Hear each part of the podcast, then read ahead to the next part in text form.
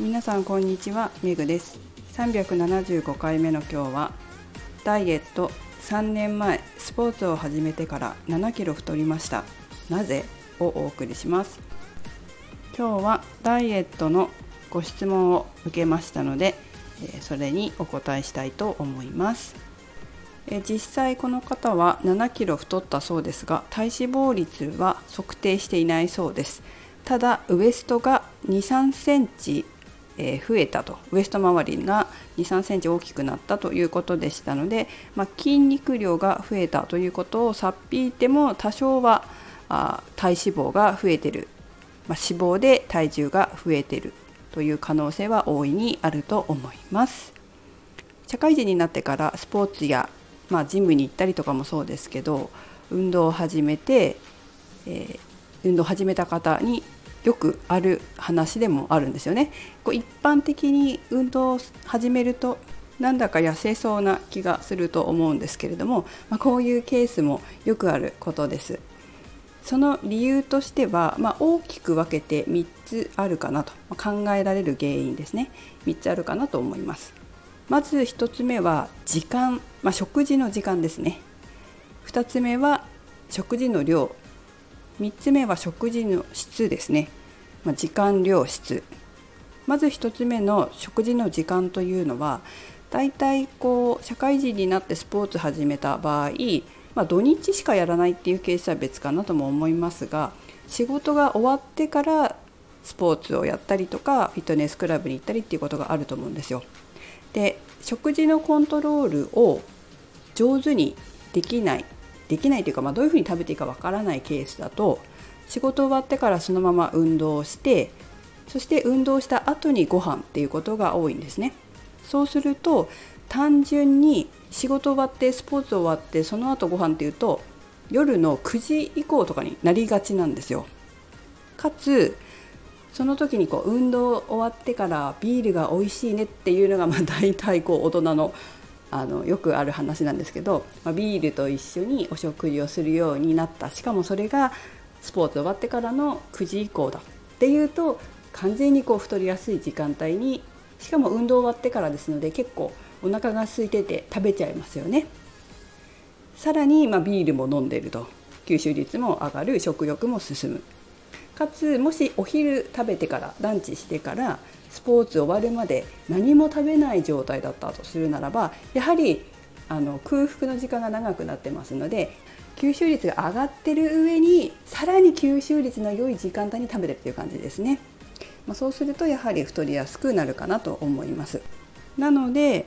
仕事終わってから運動する場合はそこら辺の食事のコントロールをしていく必要があります。ちょっとこれは今日は長くなりますので割愛します。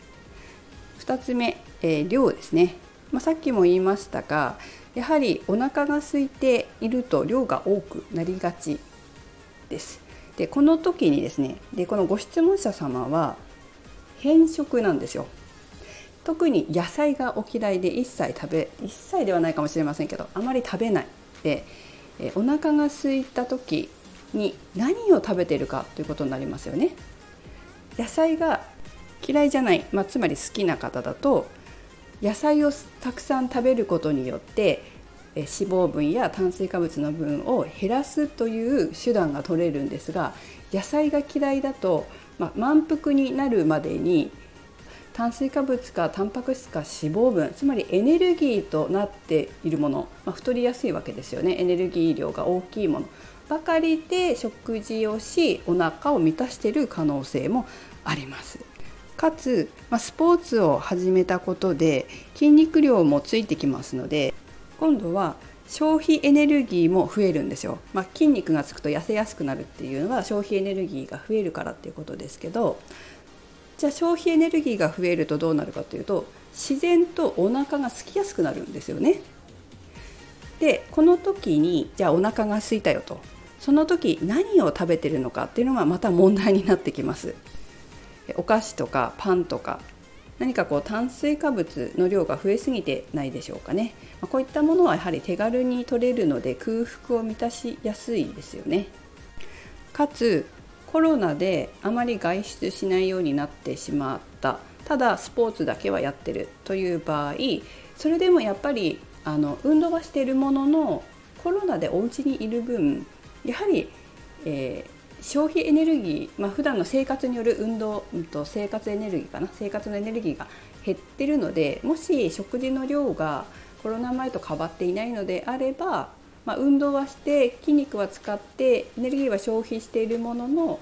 多くなりすぎている分があるという可能性もあります。ということで今回のご質問は食事の時間食事の量食事の質この3点から見直してみる必要があるかなと思います。でまずやるべきことは自分がいつ何をどのぐらい食べたのかを、まあ、書き出すなり記録するなりして現状把握をしてチェックすることですね。そして、えー、食事の時間やバランス量を整えていく必要があります。もしかすると今コロナで夜スポーツやってないかもしれません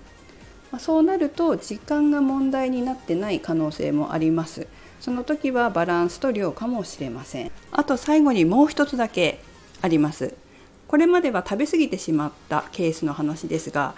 逆に食べなすぎて太るということもあります。これも時々この放送で話してますよね。ダイエットして痩せようと思って食事量を減らした。で運動しているのに食事量を減らしすぎてしまって筋肉量が減ってしまってかえって太りやすくなった。こういうケースもありますので、まあ、自分はどっちかなっていうふうに照らし合わせて考えてもらったらいいかなと思います。もし自分が食事量を減らしすぎているタイプだなと思ったらでもそれでもやはり重要なのは栄養のバランス食事の量食事の時間。これは同じです、